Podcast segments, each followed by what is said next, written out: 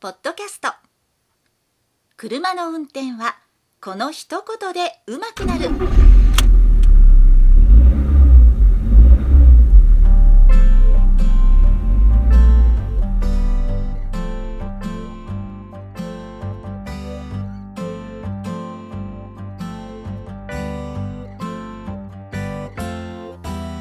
この番組は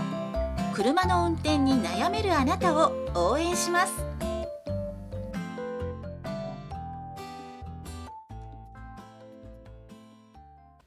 こんばんは、佐々木隆二です。今日も再生していただきありがとうございます。この番組は運転に自信のない方が少しでも運転してみようかなという気になってもらうための内容をお送りしております。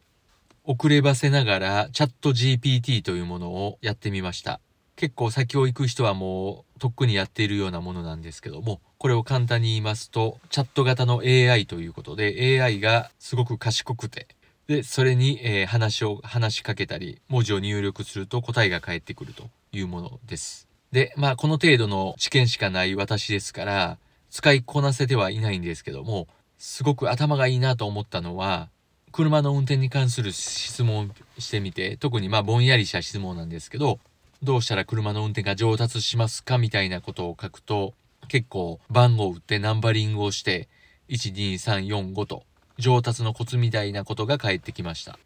そしてあと要約するというのもすごい得意みたいで、私のメールマガジンの内容を要約してという風に送ると、すごくまとまった文章が返ってきて、それを読めばこういうことが伝えたかったんだなというのが書いた私自身がわかるということで、すごい頭がいいなと。これを使いこなせたらすごく便利なものになるのではないかというふうに思いました。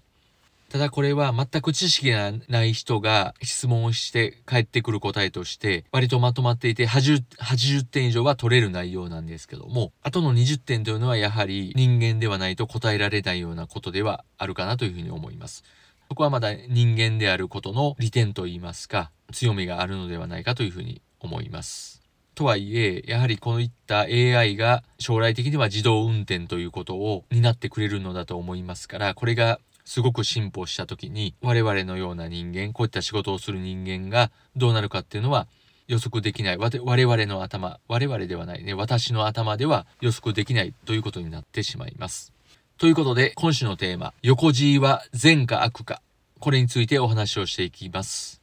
車を運転していて左右に G がかかる。簡単に言いますと左右に体が振られるという風なことっていうのは不快な現象の一つという風によく言われます。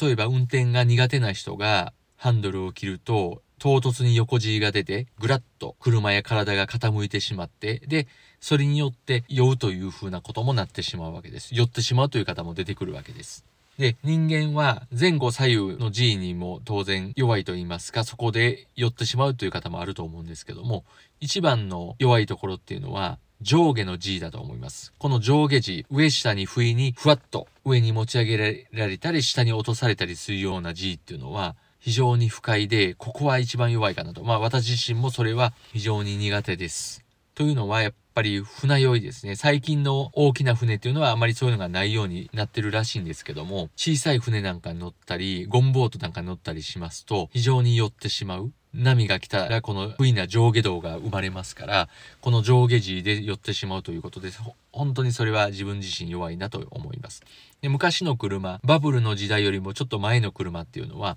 柔らかければ柔らかいほど高級みたいな車の足のイメージがあったので、そういったふわふわの足回りの車に乗るとすごい上下時が出て寄ってしまったというふうな記憶があります。けど最近の車はそういったのはあまりなくてというかほとんど見当たらないなというふうに思います。足回りがそういった時の車と比べて硬くなってるというふうなことです。余談がちょっと長くなりましたけども、じゃあ左右の G は絶対悪悪なのかと言ったらそうではなくて、左右の G はうまくすればすごい楽しいことであるというふうに思います。これが証拠に車の運転の好きな方は山道を好むわけです。山道っていうのはカーブが連続します。で、このカーブの連続する道を走ると非常に気持ちがいいわけです。自分の左右のハンドルさばきで車が思い通り動かせるということで、山道を好む人もいます。決してこれは山道というのは走り屋だけの独壇場ではなくて、普通の方、普通の一般ドライバーの方も運転して楽しいなというふうな思うような道路であると。じゃあその善と悪の違いは何かと言いますと、これは唐突に出るか、それともゆっくりと出るか、これによるところやと思います。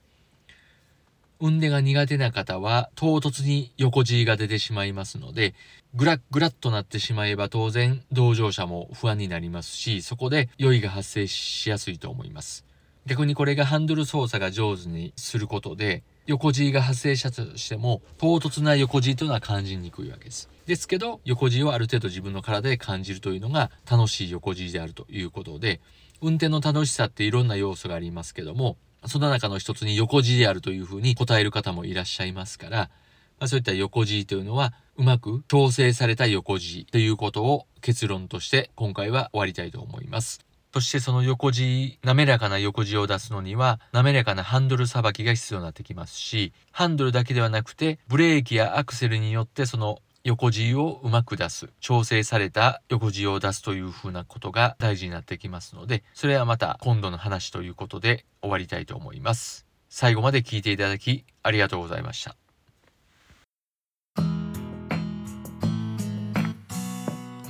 本日の番組はいかがでしたか？この番組ではあなたからのご意見ご感想ご質問をお待ちしております。メールアドレスは rysasa.gmail.com ry の y はワイシャツの y それではまた次回をお楽しみに。